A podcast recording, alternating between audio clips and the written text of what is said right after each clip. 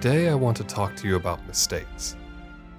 Because it's one of few things that every single person throughout experience can relate to, whether they want to admit it to themselves and others or not. Mistakes are simply part of being alive. Alexander Pope's oft quoted proverb, to err is human, pops up every now and again just to remind us yes, you made a mistake, but guess what? So has everyone else. To that end, I want to apologize for a mistake I made right here on this show. In episode 2, regarding the origins of birthday traditions, I said Artemis was the goddess of the moon. That was a mistake. Artemis is not the goddess of the moon. That honor belongs to Selene. However, the moon was in fact a symbol of feminine beauty that the Greeks often used to describe Artemis. The moon shaped cakes that they made to offer up prayers to Artemis likewise remains accurate. Mistakes happen, in every shape, in every size imaginable. My slip up in referring to one goddess as another likely won't lead to any great inventions or catastrophes. But every so often, for good or ill, a mistake comes along that shapes the entire world. It's interesting to look back on history and think that, but for one or two mishaps, our lives might appear very, very different. An anonymous person once said, Making mistakes is better than faking perfection. I'm Aidan Main. Welcome to Haunting Historia.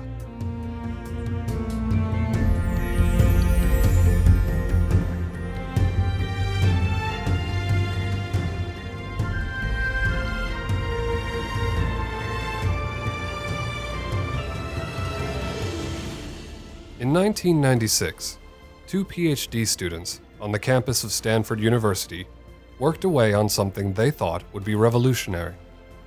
The internet was in its infancy then, and finding websites often felt like the Wild West. But these two, Larry Page and Sergey Brin, would soon change that. Their solution transformed not only how we search for things online, but even our actual vocabulary. Together with fellow Stanford student Scott Hassan, they coded an algorithm called PageRank, which determined a website's relevance to the search based on the number of its pages and their importance to the original site. Within just a few years, on September 4, 1998, they incorporated their company into an official business. They received investments from all over raising enough money to move the company from a garage to a shop in Menlo Park, California, and then to Palo Alto in 1999. It was that year that company founders Page and Brin approached the then Excite CEO, George Bell, about selling the company. They made quite the name for themselves in the three years since their initial idea, and so they offered to sell their company for a cool $1 million. Bell, however, rejected the offer. One of Excite's venture capitalists, Vinod Khosla, saw the benefit of what Page and Brin were trying to sell. He talked to them, and eventually they agreed to bring the price of their offer down to $750,000. Yet again, the CEO said no. Fortune magazine claims that this rejected offer may be the best bargain in tech history that got passed on. And it's no wonder why. Because Page and Brin would keep their independence, and Google would go on to become a conglomerate worth $498 billion. But Larry Page and Sergey Brin nearly made their own catastrophic mistake. The search engine they created, which we now use as a verb, was originally called Backrub and I just can't picture that name catching on quite as well. Luckily, what would have been a huge naming mistake was saved by a smaller mistake. The name changed after a misspelling of the mathematical number googol, with an OL, a number picked to represent the large results the engine would deliver.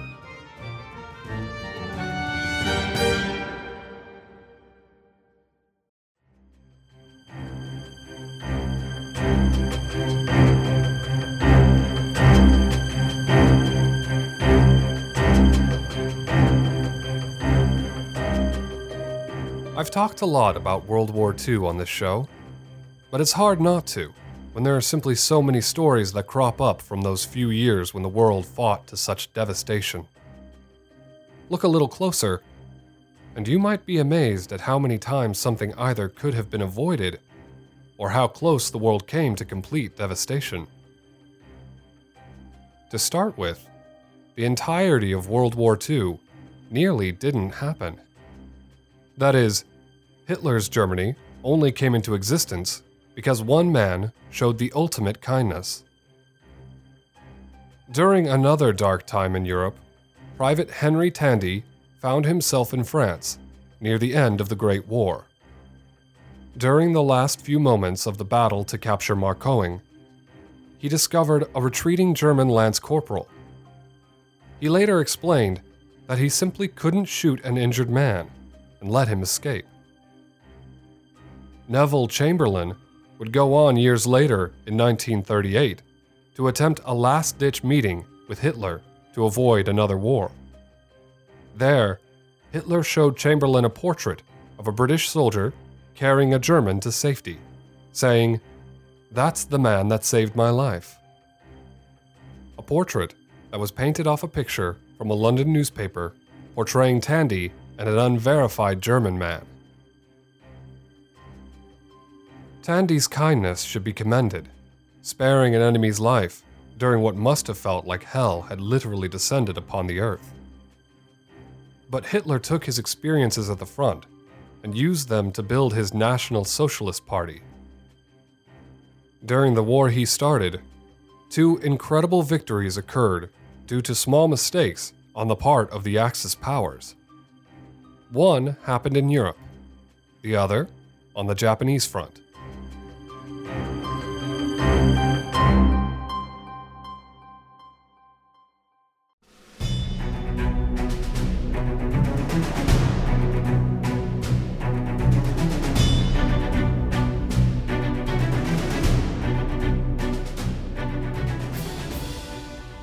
Erwin Rommel, also known as the Desert Fox, stationed himself on the coast of France and tasked by Hitler to defend it. He must have been quite confident in his defenses, waiting for weeks with nothing from the Allies to speak of. A weather report arrived around the time of his wife's birthday, and upon seeing that the report declared conditions unfavorable for any sort of attack, he flew back to Germany to celebrate with her.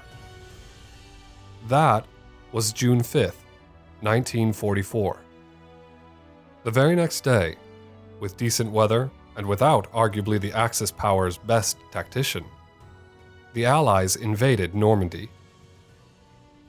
Rommel, for his part, recognized his mistake of leaving the front lines. He reportedly muttered the words, How stupid of me, before rushing off to rejoin the German forces in Normandy but as history will show, he arrived too late. The Allied forces planned the invasion too well, having conquered the beachheads while the Germans fell back. Could the invasion still have succeeded had Rommel merely sent a happy birthday telegram? Perhaps, but it would have likely been a much harder fight.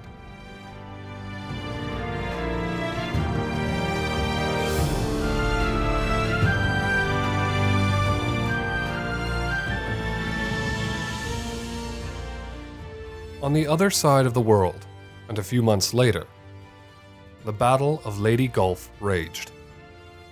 Historians classify it as the largest naval battle of World War II, and possibly of all time. 200,000 naval personnel fought for this eastern region of the Philippines. The Japanese sent aircraft carriers to lure away Admiral William F. Halsey and his powerful Third Fleet. Unfortunately, Admiral Halsey took the bait, sailing out to destroy the carriers.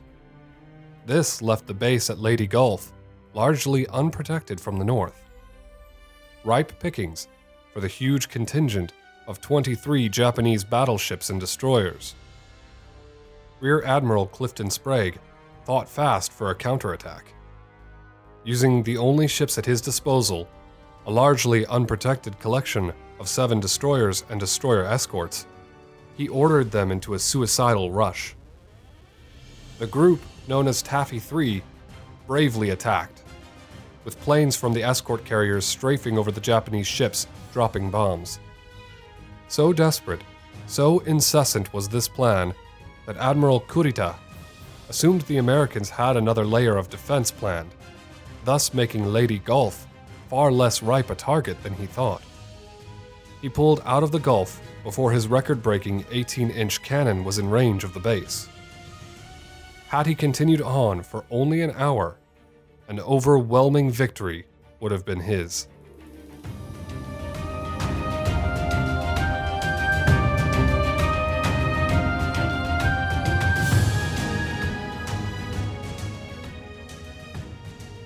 Mistakes happen within every era, sometimes with heartbreaking or catastrophic results.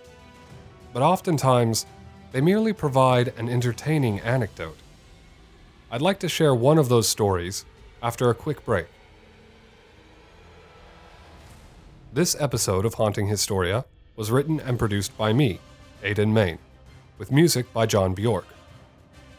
I may not be an historian, but I still take it upon myself to relay these stories as nice and accurately as possible. I'm only human, so every now and then, I'm going to make a mistake. If I don't catch it and own up to it, but you do, I invite you to let me know. Help me to be accountable so that history can be told fairly and properly. Corrections and also episode topic ideas can be sent to stories at hauntinghistoria.com or through the contact form on the podcast page of my website, hauntinghistoria.com.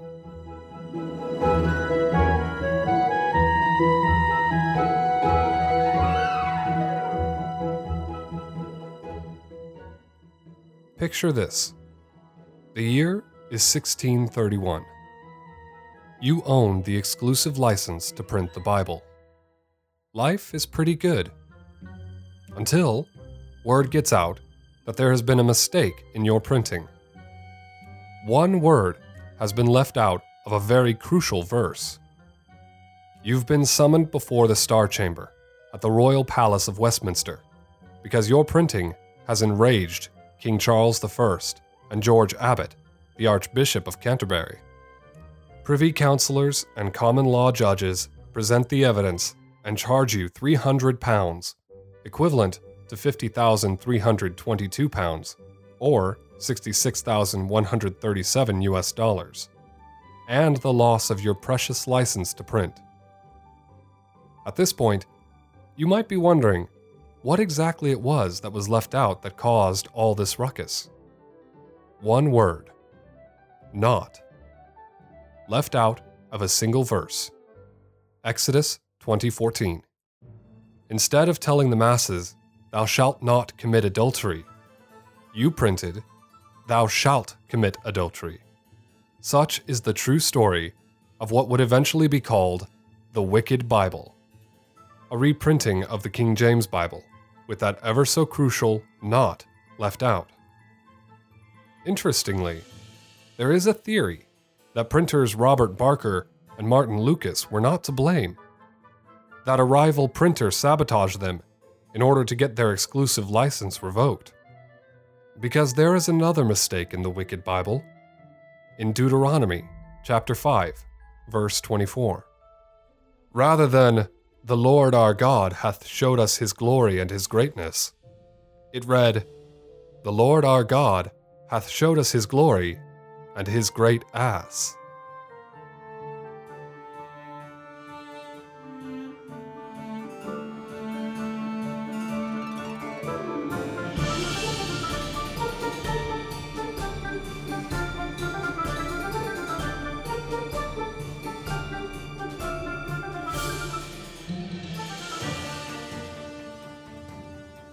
If you enjoyed this episode of Haunting Historia, I invite you to subscribe wherever you get your podcasts. Give the show a like and share it on social media so that everyone can enjoy these weekly tales from the past. New episodes premiere on Fridays. And remember, you make mistakes. Mistakes do not make you. Maxwell Maltz.